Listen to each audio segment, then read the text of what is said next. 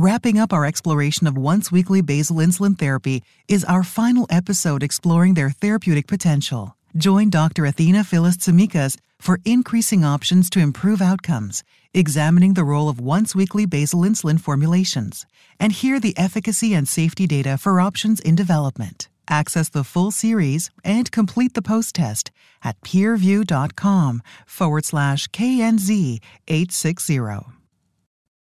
What are the current once weekly basal insulins under development? Two have now made it into phase three clinical studies. The first one is basal insulin FC, or more commonly known as BIF, and insulin icodec. Basal insulin FC is a fusion protein that combines a single chain variant of insulin with a human IgG FC domain and is currently in phase three studies of clinical development called the QWINT program. These studies are currently underway and should be reporting sometime in early 2024. Insulin icodec is the once weekly novel basal insulin analog that strongly but reversibly binds to albumin, and it is also in phase three of clinical development. All of these studies have now completed and have been reported and are in the early stages of publication with submission to the regulatory agencies for approval. What are the differences between these two once weekly basal insulins that are in the furthest stages of studies? Icodec is an insulin molecule that has a fatty acid chain attached to it. You can see here that it is albumin bound and forms an inactive depot, and this allows it to have a prolonged action and buffers against dose variations as it is continuously released from the albumin bound depot. BIF, on the other hand, is an insulin receptor agonist, which combines a novel single chain variant of insulin with the human IG2 FC domain, thus the name basal insulin FC. It is this FC portion binding that prolongs the BIF activity. The pharmacologic profiles of these insulins demonstrate that they have a very long half life at several doses that were tested and last a full week and can take three to four weeks to reach steady state, with insulin icodec with a slightly shorter time to steady state of three to four weeks, whereas BIF may take up to full six weeks to reach steady state. They are being tested in both insulin naive patients with type 2 diabetes, as well as those that are insulin treated with a switch to basal insulin, or those on basal bolus and a switch to appropriate basal bolus using longer acting or traditional insulin glargine U100 or insulin degludec in several of the studies. For the insulin icodec program, this series of program is called the Onwards program. And once again, also being tested in insulin naive patients with type 2 diabetes, as well as those that are insulin treated, and one study looking at type 1 diabetes. One of the studies in the Onwards program is looking at insulin starts in a real world setting uh, using a dosing guide and uh, having minimal requirements from the investigators or the physician in terms of guidance and using more of an automated approach to guide the patient in titration. That's the Onwards 5 study. For the loading dose, you might think about using the calculation of 10 times the dose. So instead of 10 units once daily, it would be 10 times 10 or 100 units once weekly as the one time only loading dose, and then thereafter 70 units once a week. In the BIF studies, they initially were using milligram dosing. The current doses have been converted to a unit dose and have a similar approach of a loading dose for the first week and then continuing with just the ongoing dose thereafter.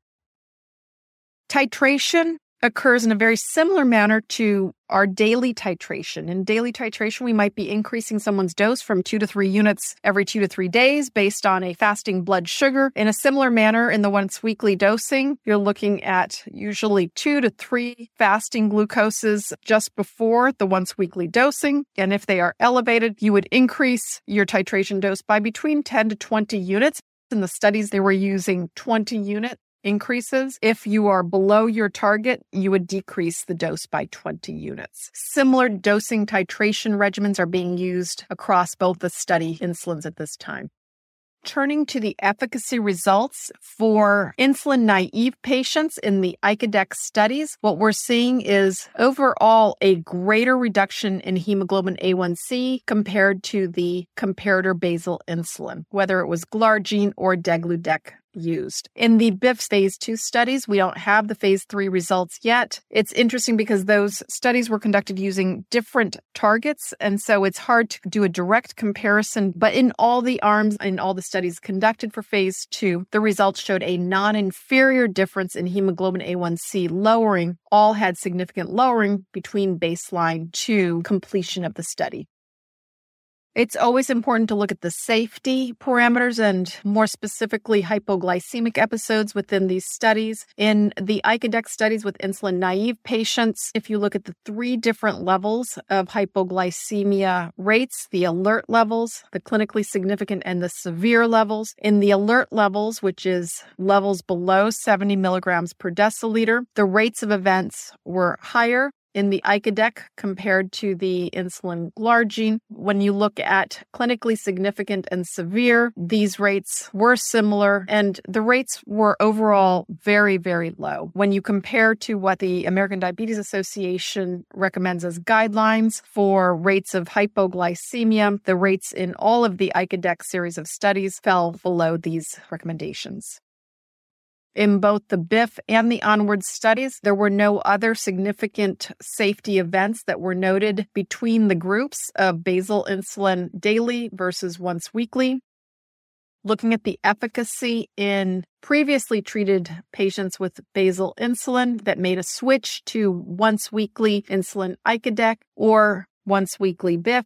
In the icodec group, the lowering of hemoglobin A1C was significantly greater than insulin degludec. In the BIF group, there was a non inferior difference with significant lowering, but no difference between the three groups that were tested.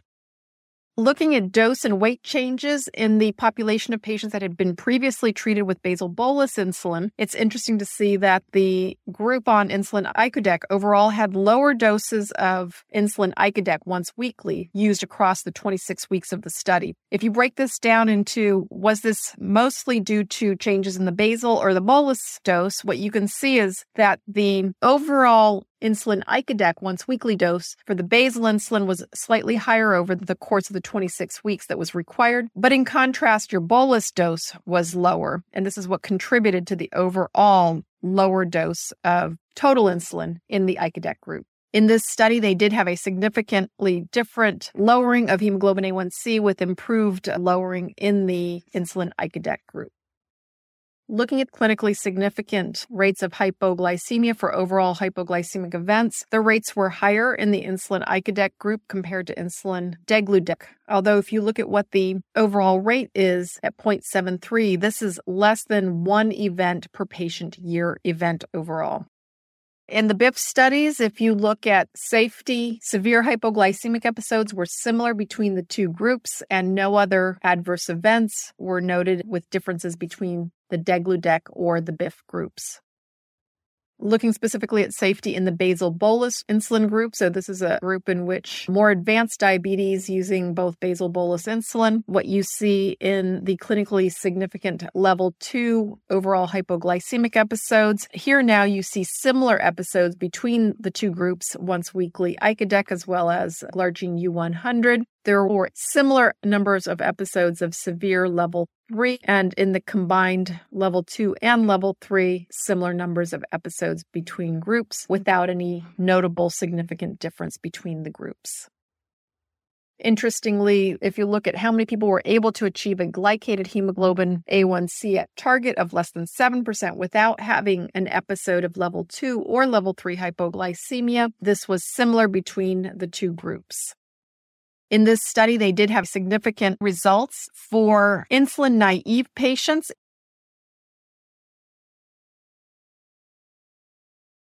Looking at the summary of the Onwards phase three clinical trials, whether they were insulin naive or switches from insulin to basal or basal bolus resulted was greater hemoglobin A1C lowering in the insulin icodec group compared to either insulin glargine or degludec. The hypoglycemia rates between groups in all these studies were very similar and somewhat higher in the basal bolus switch group overall, although not unexpected since this was the group that had diabetes for the longest period of time and was also using both rapid acting as well as basal insulin. In all the other groups, the hypoglycemia rates were extremely low with under one event per patient year which is well below what is currently recommended as guidance in the American Diabetes Association current standards of care. The outcomes of the QWINT trial are not available yet, but should be available by the end of 2023 or early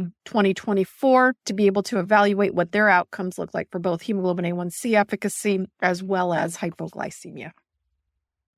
So, what are just some of the practical considerations and what we can look forward to with once weekly insulins from both BIF and icodec? We know that insulin icodec reduces A1C more effectively than insulin degludec does. We are still awaiting some of the answers around BIF and what its effect against glargine will be. Those studies are currently underway. We know that they have sufficiently long duration of action for the full week with a flat PD profile, very little variability between the days and the weeks. They allow true once weekly dosing. And keep in mind that rapid glucose lowering might not be expected with initial doses because steady state can take anywhere between three to four weeks of dosing. It's important to remember that patients switching from a once daily to once weekly insulin might require an initial loading dose that is one and a half times what your calculated recommended starting dose is. This would only be for week one and would then continue thereafter with a regular dosing schedule. There might be a transient increase in blood glucoses during that time until you reach steady state, and you may need to use either a rapid acting insulin in that time period or other approaches, medication approaches, until steady state is reached. Frequent adjustments to basal insulin might not be possible due to the longer time period to reach steady state and you might need to use a loading dose in order to get someone up to and closer to steady state. This has been shown in the initial phase three clinical trials to be achievable and result in fewer episodes of transient glucose escape. Clinicians and patients will need to learn how to initiate and titrate once weekly insulin, how to manage the dose sizes, and how to manage concomitant preprandial insulin if needed in those time periods if there is some glucose escape. In the studies that we conducted, many of the patients that had been on previous insulin were very happy to use insulin only once weekly and were very accepting of the dose. You need to evaluate the potential for overtreatment while avoiding under titration. You want to be able to progress the dose and the titration enough to continue to manage the glucoses, but be able to follow for a period of one, two, or even three weeks over time to ensure that you don't need to increase any further and avoid hypoglycemic episodes. You need to address major challenges of adjusting once weekly insulin to manage potential hypoglycemic events that may arise from exercise, sick days, and surgeries. These types of studies have not been completely finished at this time, but overall, initial studies looking at exercise do show that there is not extended periods of time of hypoglycemia, and they can be addressed with the traditional use of carbohydrates when needed during the exercise if the blood sugars begin to drop a little bit low. Overall, if we look at these cases again and comparing the efficacy and safety of once weekly insulin compared with that of once daily insulin. From the studies that we have reported to date from phase three studies, we do know that insulin icodec does reduce A1C more effectively than insulin degludec. Still to be seen are the outcomes of the phase three studies for BIF and whether it will reduce A1C more effectively than glargine or degludec.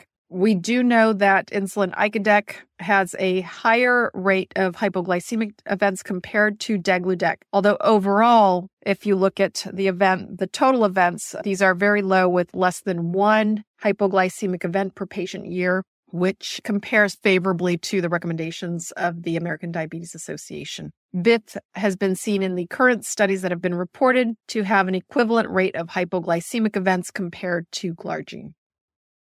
This activity is certified by PVI, Peerview Institute for Medical Education. Remember to download the slides and practice aids. Thank you for listening. Download materials and complete the post test for instant credit at peerview.com forward slash KNZ 860. This activity is supported by an educational grant from Novo Nordisk Incorporated.